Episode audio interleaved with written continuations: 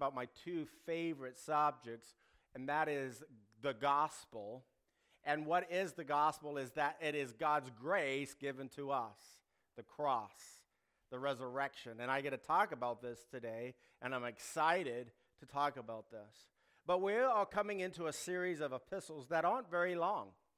Uh, Galatians is five chapters long, Ephesians is six chapters long, I think Colossians is three long. And did you know that there is, that when these letters were written, they were expected to be read in the churches? Like you sit down and you read the letter, and then you take time to discuss it.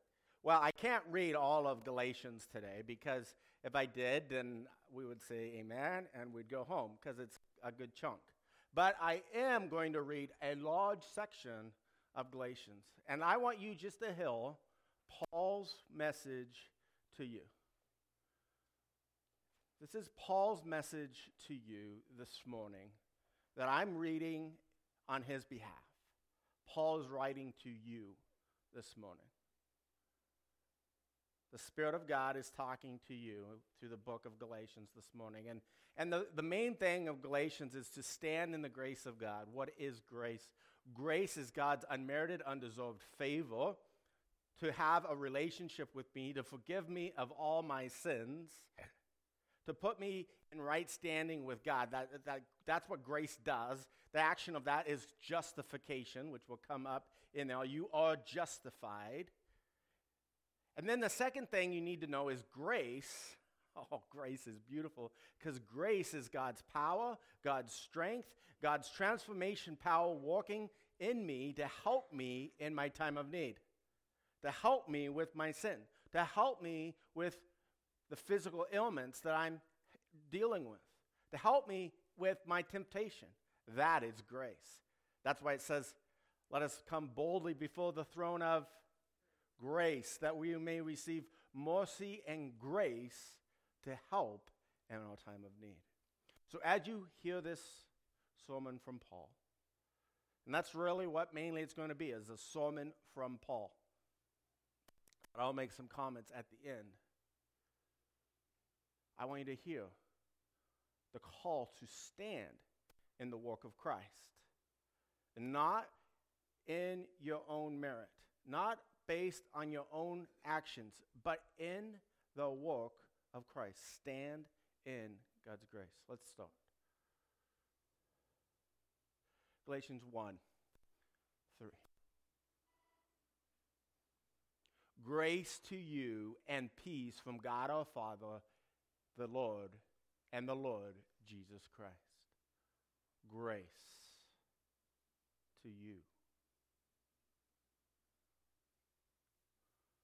who gave himself for our sins to deliver us from the present evil age according to the will of God and our God and Father, to whom be glory forever and ever. Amen.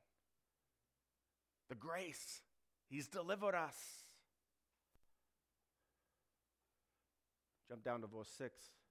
I am astonished that you are so quickly deserting him who called you in the grace of Christ and are turning to a different gospel. Not that there is another one, but there are some who trouble and want to distort the gospel of Christ. But even if we or an angel of he- from heaven should preach gospel contrary to the one that's been preached to you, let him be accursed. And we have said before, so now I say again if anyone is preaching to you a gospel contrary to the one you have received in faith by grace, let him be accursed. For am I now seeking approval of man or of God? Or am I trying to please man? If I was still trying to please man, I would not be a servant of Christ. We ourselves are Jews by birth and not Gentile sinners. Jump over to Galatians 2 15. Yet we know that a person is not justified by the works of the law, but through faith in Jesus. So we also have believed in Christ Jesus. Do you believe? Do you confess Jesus as Lord? Then you are saved. And God's grace is there to save you, and God's grace is there to help you. In order to be justified by faith in Christ and not by works of the law, because by the works of the law, no one is justified. All righteousness, the things we do, are as filthy rags. We cannot earn the favor of God. The favor of God is given freely to us. But if in our endeavor to be justified in Christ, we too were found to be sinners, is Christ then a servant of sin? Certainly not. For if I rebuild what I tore down and I prove myself a transgressor, for through the law I died to the law, so that I might live to God, live in relationship with God, the creator of the universe. Hi. And I just want you to make, each one of you make this your prayer, and this is, should be the motto of your whole life. I have been crucified with Christ. It is no longer I who live, but Christ who lives in me. And the life I now live in the flesh, I live by faith in the Son of God who loved me and gave himself for me. I do not nullify the grace of God, for if righteousness was through the law, then Christ died for no purpose chapter 3, verse 1. Oh, foolish Galatians, who has bewitched you? It was before your eyes that Jesus was publicly portrayed and crucified. Let me ask you this Did you receive the Spirit by works of the law or by hearing and faith? Are you so foolish? Having begun by the Spirit, are you now being perfected by the flesh? Did you suffer so many things in vain, if indeed it was in vain? Does he who supplies the Spirit to you and work miracles among you do so by the work of the law or by hearing with faith? Just as Abraham believed God and it was counted to him as righteousness. Know then that it is those of faith who are sons of Abraham. Father Abraham had many sons, and many sons had Father Abraham, and I am one of them, and so are you. So let's just praise the Lord. Then we go right on, and I'm not going to do that. But I want you to know we sing that song, Father Abraham, because we are people of faith, children of faith, because we are saved by faith through grace, and that not of ourselves. It is a gift of God, not of works, lest anyone should boast. Not only we are saved, but we are continue transformed by grace.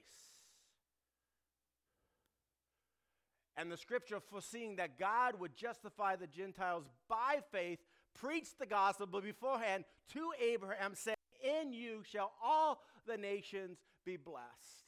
So then, those who are of faith are blessed along with Abraham, the man of faith. For all who rely on the works of the law are under a curse. Verse 10 of chapter 3. For it is written, Cursed be everyone who does not abide by all the things written in the book of the law and do them. Now it is evident that no one is justified before God by the law. For the righteous shall live by faith faith in God, faith in Jesus' work. But the law is not of faith. Rather, the one who does them shall live by them. Christ redeemed us from the curse of the law by becoming a curse for us. For it is written, Cursed is everyone who hangs upon a tree. So that in Christ Jesus the blessing of Abraham might come to the Gentiles, so that we might receive the promised Spirit through faith. Is the law then contrary to the promises of God? Certainly not. For if the law had been given that could give life, then righteousness would indeed be by the law. But the scripture imprisoned everything under sin so that the promise by faith in Jesus Christ might be given to those who believe. Now, before faith came, we were held captive under the law, imprisoned until the coming of faith would be revealed. So then, the law, as our guardian until Christ came, in order that we might be justified by faith. Justified, having a right relationship with God, having our sins forgiven, being in relationship with God. But now faith has come. We are no longer under the guardian, for Christ Jesus, you are all sons of, in Christ Jesus, you are all what? Sons of God through faith. Who are you? Child of the one true King, right? A son of God. That is who you are. For as many of you, for as many of you as were baptized in the Christ have put on Christ. That immersed in Christ. It's not talking about physical baptism, it's talking about being immersed in Christ. There is neither Jew nor Greek. There is neither slave nor free. There is no male and female, for you are all one in Christ Jesus. And if you are Christ, then you are Abraham's offspring, heirs according to the promise. Heirs of all thing God, everything God has. I mean, that an heir, as long as he is a child, is no different from a slave. He's the owner of everything. But he is under guardians and managers until the day set by his father. In the same way, we also, when we were children, were enslaved to the elementary principles of the world. But when the fullness of time had come, God sent forth his son, born of a woman, born under the law, to redeem those who were under the law, so we might receive adoption as sons. And because you are sons, God has sent forth the Spirit of His Son into your hearts, our hearts, crying, Abba, Father. Tenderness, caring, loving. So you are no longer a slave, but a son. And if a son, then an heir of God, heir through God, heir of all God has.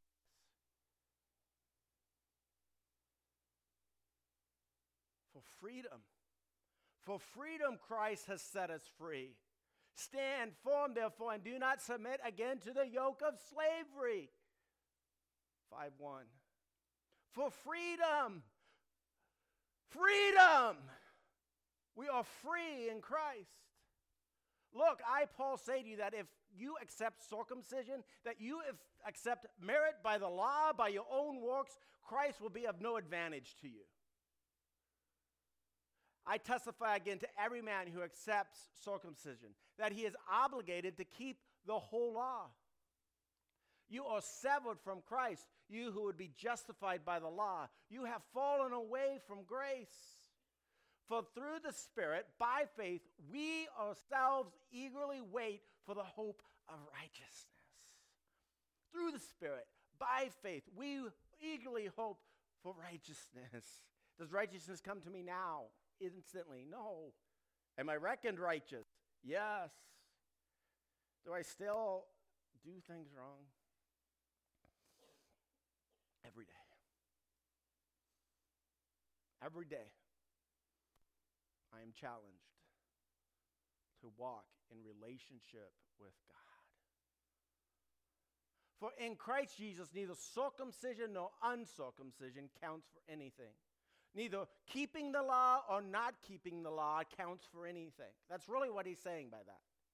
What counts is only faith working through love. Faith working through love. I know everybody with a checklist mentality is not liking me right now. For you were called to freedom, brothers. Only do not use your freedom as an opportunity for the flesh, but through love serve one another. This freedom that we have in grace is to love one another, not to go back to our old ways, not to walk in the flesh. For the whole law is fulfilled in one word you shall love your neighbor as yourself. But if you bite and devour one another, watch out that you are not consumed by one another. My mom used to say, if you have nothing nice to say, don't say anything at all. It was good advice because I would bite and devour my siblings, and they would bite and devour me.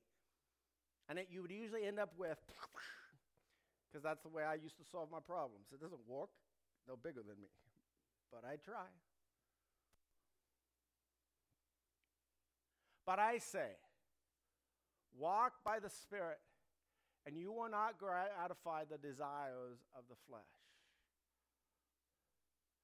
For the desires of the flesh are against the Spirit, and the desires of the Spirit are against the flesh. For these are opposed to each other to keep you from doing the things that you want to do, to keep you from living the identity that Christ has called you to live in. They're opposed.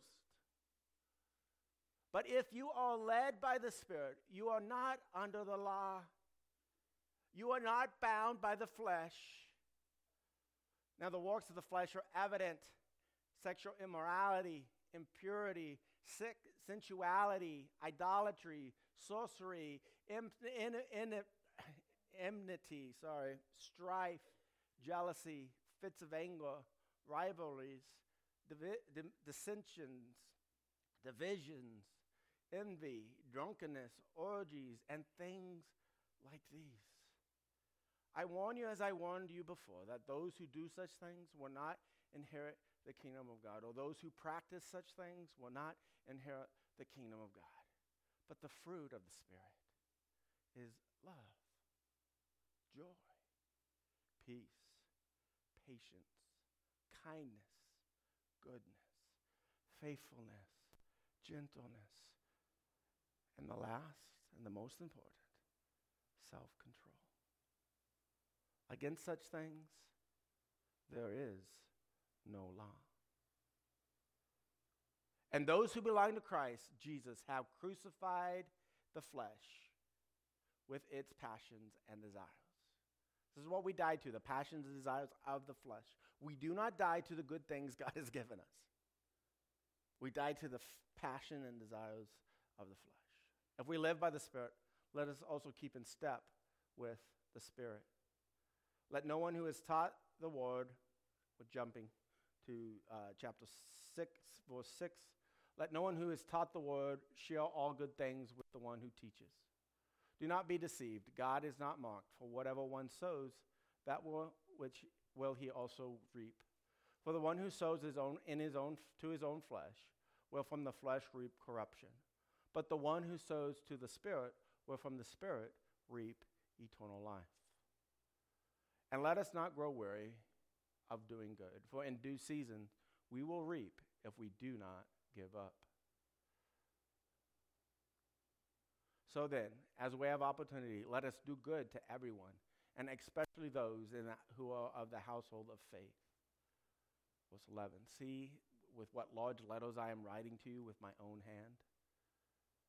It is those who want to make a good showing in the flesh who would force you to be circumcised, and only in order that they may not be persecuted for the cross of Christ. For even those who circumcise do not themselves keep the law, but they desire to have you circumcised that they may boast in your flesh. But, far be it from me to boast except in the cross of our Lord Christ, of our Lord Jesus Christ by which the world has been crucified to me and I to the world. What do we boast in, church? You know, we boast in the cross of Christ. You know what a boast came from? It, it, it's a word that comes in, it, gets, it came from getting soldiers ready for war. That's where it come from. They would boast. I've got a good, we're strong, thousands of us. We have strong hands, sharp spears. We can take them. So when we go out in battle, because we are in battle every day, We don't get up in the morning and boast in ourselves, I got it today. I'm going to have a good attitude. I'm going to do it. I can do it. that how we boast? Some of us do. That's why our culture tells us to boast. You're good. You're great. You got it together. That's like the self esteem movement. What do we boast in? We boast in the cross of Christ. God, I'm in your grace. you love me. You put it all on the line for me, and you're going to work in me today. I boast in the cross of Christ. I boast that you are working. I boast that God is for me and no one can be against me. Who condemns? No one, because Christ Jesus who died. I boast in Jesus. That's my boast. And that's what gets ready for my day. That God's on my side and God's going before me, and God's using everything that comes my way to mold me and shape me and conform me into the image of Jesus. It's all boast. That's how we stand in grace. For neither circumcision nor for neither circumcision counts for anything nor uncircum, but a new creation. You guys are new creations in Jesus. Old things have passed away. Behold, all things have been made new. This is your reality that God calls you to step into every day, the grace that He wants you to stand in.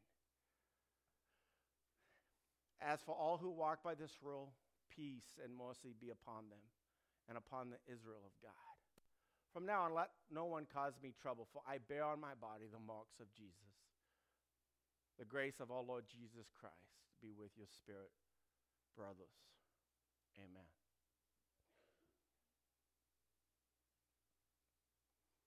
Galatians, in a nutshell, stand in grace. We are to stand in grace, not in the law of your own merit. There's all, so much time we think we need to earn God's favor, or somehow we need to earn the status of being a good Christian. And I, am probably guilty of making this happen in the sense that I always walk away with saying, do this, do that, do this. And, and I would just wanted to tell you that I want you to know, know this. This is the one thing that you have to do have a relationship with God.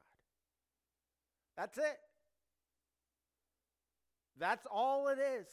Now, can I tell you ways to have a relationship with God? Yes, I can. But does that mean you have to do it that way? No, it doesn't. I look out here and I see people. I see wonderful people, people of God, and every one of these people are in a relationship of some form or another. We are relational beings. It's, it's in our makeup. In fact, uh, much of our sin that we do is rooted in broken relationship, broken relatability, pornography. Pornography is a huge one that is relationally driven. You have bad relationships, you're going to be tempted to have to try to fulfill it in a bad way through pornography. Sometimes we do it other ways. Sometimes our kids become avenues of mending or trying to cope with our broken relationship. I can tell you one thing that is always right, and that is to pursue a relationship with God. Not to stand in grace, to stand in that relationship with God, not based on the, your own merit, not based on thinking, oh, now God's happy with me, because God is not unhappy with you. He's already pleased with you, He's already given you His grace. He's already said, You're mine. Now live with me. And live with me, really, when it comes down to live with me in the mundane. Live with me in getting up in the morning and brushing your teeth, flushing the toilet. Live with me in getting in the car and driving down the road. Live with me in getting out and, and going in the walk and, and punching that time clock. Live with me in running that piece of equipment, hammering out that widget. Live with me in rush hour. Live with me in cleaning. Live, live with me. You get the point yet? This is not just the time that we live with God. And it's not just a special time that maybe we set aside every morning. I'm not opposed to anybody setting time aside every morning if that's what you want to do, as long as it's out of love for God and not because you think that that's what a good Christian does. So, how do we stand in grace? This is how we live and have relationship with God in the mundane. We kind of have this conversation going on in our head. Most of the stuff we do is not that engaging. I mean, the majority, right? I mean, and, and if we were professional at it, uh, even the semi engaging stuff, the majority of it is not engaging anymore. We've got tricks, you know? We get it figured out in like 30 seconds, right? What the pitch of the roof is, what the level, the grade of that is, uh, how much feed the pigs get. You know, I mean, and even then, when that is a thing that's going on, then talk to God. Hey, look, hey God, we're, we're making feed. Or hey God, I got uh, to pull these wires through this conduit, and I need to figure out the math of how many wires I need in the conduit. Hey, I'm cleaning this room. Lord, thank you just for this job. Help me to see the dirt that needs to be seen. Thank you for being here with me. Or I'm digging this hole. Lord, thank you for the job of digging the hole. Or, Lord, thank you for this cool equipment that digs holes for me. Oh, wow, Lord, let's help me interact well with this patient. Lord, this patient needs you. Lord, this patient is in hurt and is in pain. I just pray that your Spirit of God would minister to them right now. You see? Bring God in in an ongoing conversation with everything you do. This is how we stand in grace. He is there, He is present. And He's present even when you're doing things wrong. Even when you're messing up, and he's saying, My grace is sufficient for you. My strength is made perfect in your weakness. Stand in the grace of God. So we walk in the Spirit. This is walking in the Spirit through relationship, engaging Him. And it begins with the mundane, church. It begins with the mundane. You feel like, okay, yeah, I'm good. I only got God in crisis. Then we got trouble. You see? Because you're not in habit of knowing He's there. When the valley of the shadow of death comes on you, He's there, but you're not in practice in knowing He's there. So He's there, and His rod and His staff, for they're comforting you, but they really don't feel the comfort of the rod and staff because you haven't been aware of Him there all the time. And our identity in Christ, we are sons, we are children of God, we are justified. We have peace with God. We were sinners. Now we're saints. Saved by grace. So just remember this week stand in grace. Oh, the beautiful grace of God. Don't let somebody say, yeah, grace, but. And they do it all the time, and we do it in our minds all the time grace, but no, grace only. Only by grace. In grace. God's favor can't be earned. We, we don't have that capacity to be good enough, to even begin to appease the holiness of God. But in His grace, He gave us his favor. Wow. Wow, wow, wow. The favor of God rests upon the children of God. And if you confess Jesus as Lord and believe in your heart that God raised him from the dead, you are a child of God, and the grace of God is yours. Will you stand in it this week? Will you stand in that reality, walking in step with the Spirit of God, living in that relationship of love, allowing Him to produce the fruit of the Spirit in your life? You know, in reality, it's not something like I can say, okay, I'm going to work on this fruit today. That's not the way fruit works. Fruit is something that comes from the inside out. Something that the Lord does. It's the fruit of Jed? No, it's the fruit of the Holy Spirit. So my walk is to be in relationship. Your walk is to be in relationship with the Holy Spirit and watch Him bring the fruit of Him into your life.